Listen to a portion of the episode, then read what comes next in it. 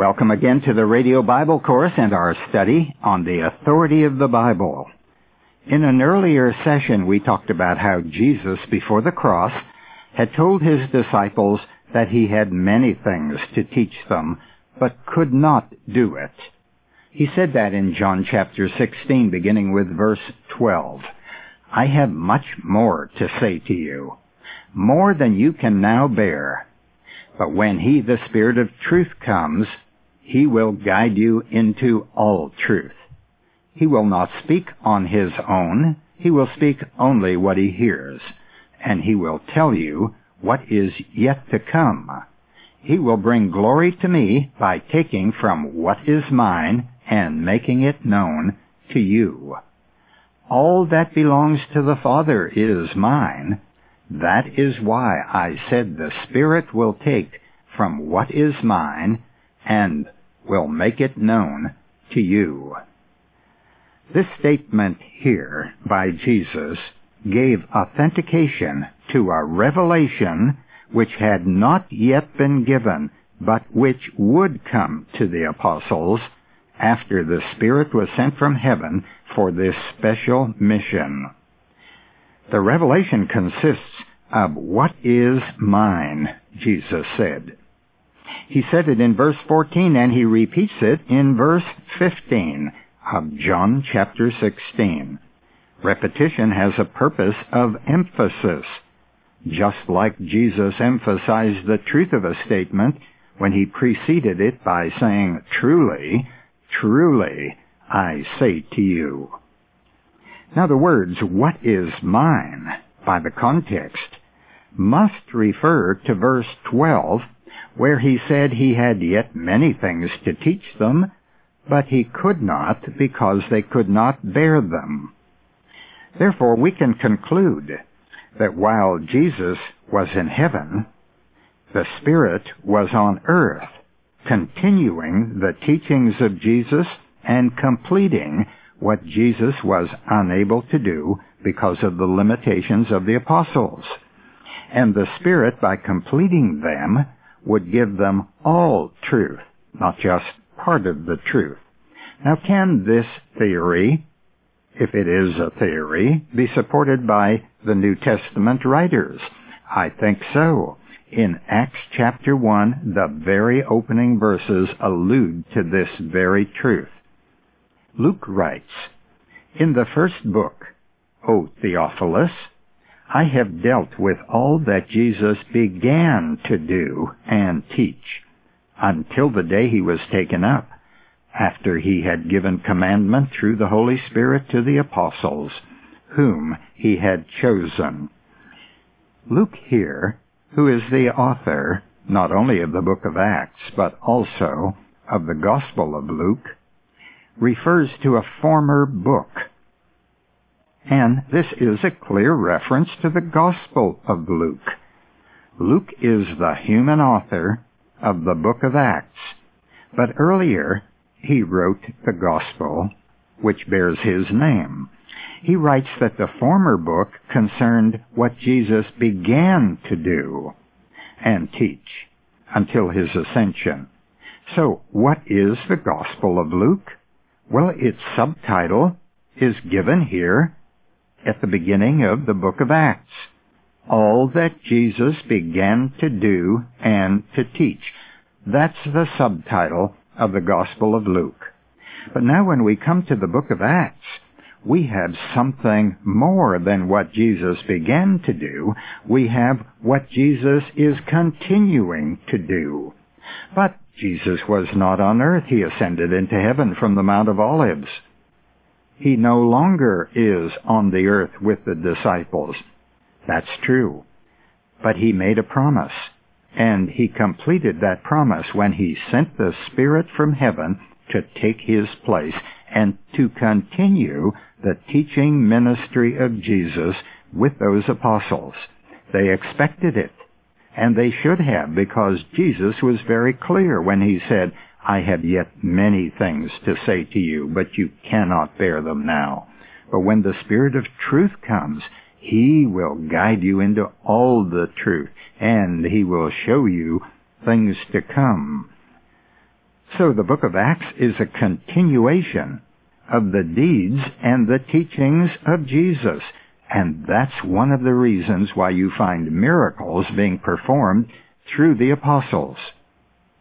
Don't expect them today. If they happen, they're unusual.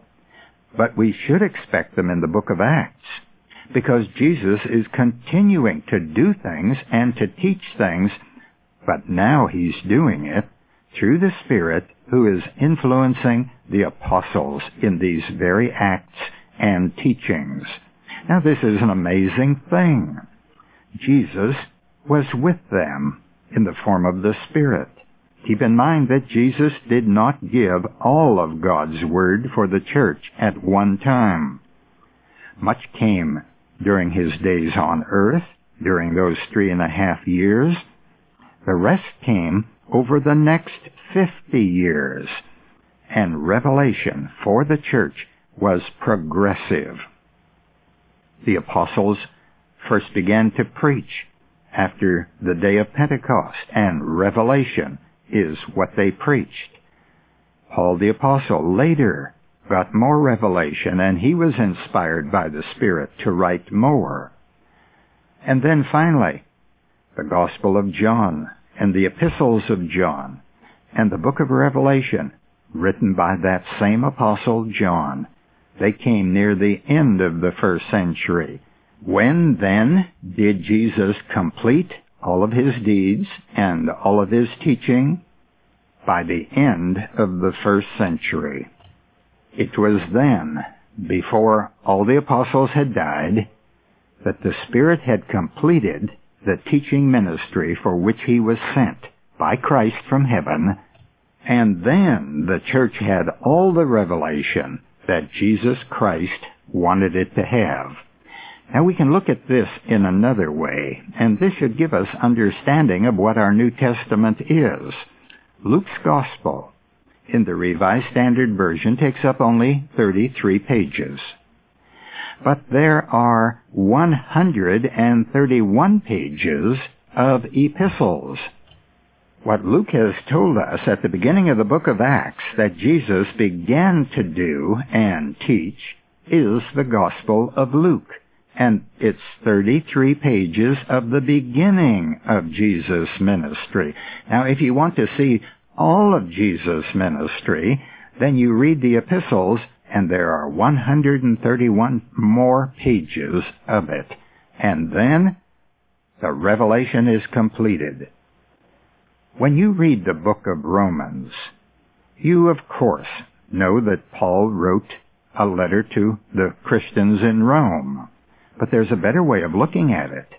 This is an epistle of Jesus Christ to the Christians in Rome written by the Apostle Paul. But Jesus is behind it because these are teachings which he wanted taught. And when you read the epistles of Peter, these are not Peter's ideas. These are Christ's ideas given by the Spirit to Peter. The Spirit came upon holy men of old, and they spoke as they were moved by the Holy Spirit. Peter attests to that. Now, if we look at the Bible that way, then we won't be arguing with the so-called author. There are people who don't like the Apostle Paul. They think he's too dogmatic, and many people are of the opinion that Paul did not like women. He seems to have a prejudice against them because he didn't want them to speak in the church. Now these things are written in the epistles of Paul, but keep in mind, Paul was speaking and writing by the Holy Spirit. And who told the Holy Spirit to breathe those things into Paul? None other than our Savior, who said he had many more things to teach, who began to teach and to do miracles in the Gospel of Luke but then continued them throughout the next 50 years of history. Paul is not speaking for Paul. Paul was speaking and writing for Jesus Christ. He was his servant and his spokesman. That's why Paul could write in his Corinthian letter, the first letter in chapter 14, the things that I write to you are the commandments of the Lord. Throughout that first century, Christ was speaking through the apostles. That revelation did not come all at once. There was a little here and a little bit later, and still more later. Hebrews chapter 1 tells us that this was the way revelation came even before the cross.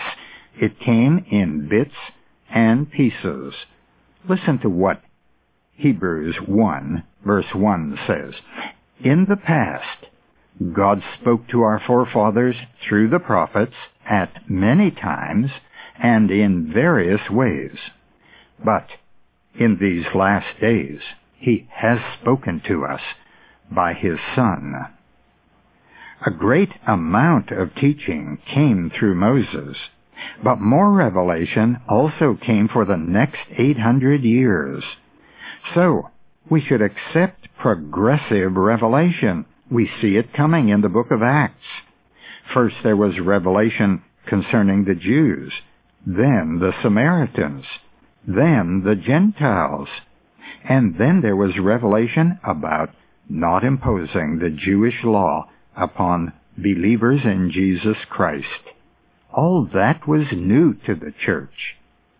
Now, since the apostles and prophets were given the continued teachings of Jesus, we should expect the New Testament to be just as accurate as the Old Testament. Are the teachings of Peter and Paul as authoritative as those of Moses? And is the Epistle to the Romans as accurate as the book of Leviticus in the Old Testament? Are the words of Paul less authoritative than the words of Jesus? No, they aren't.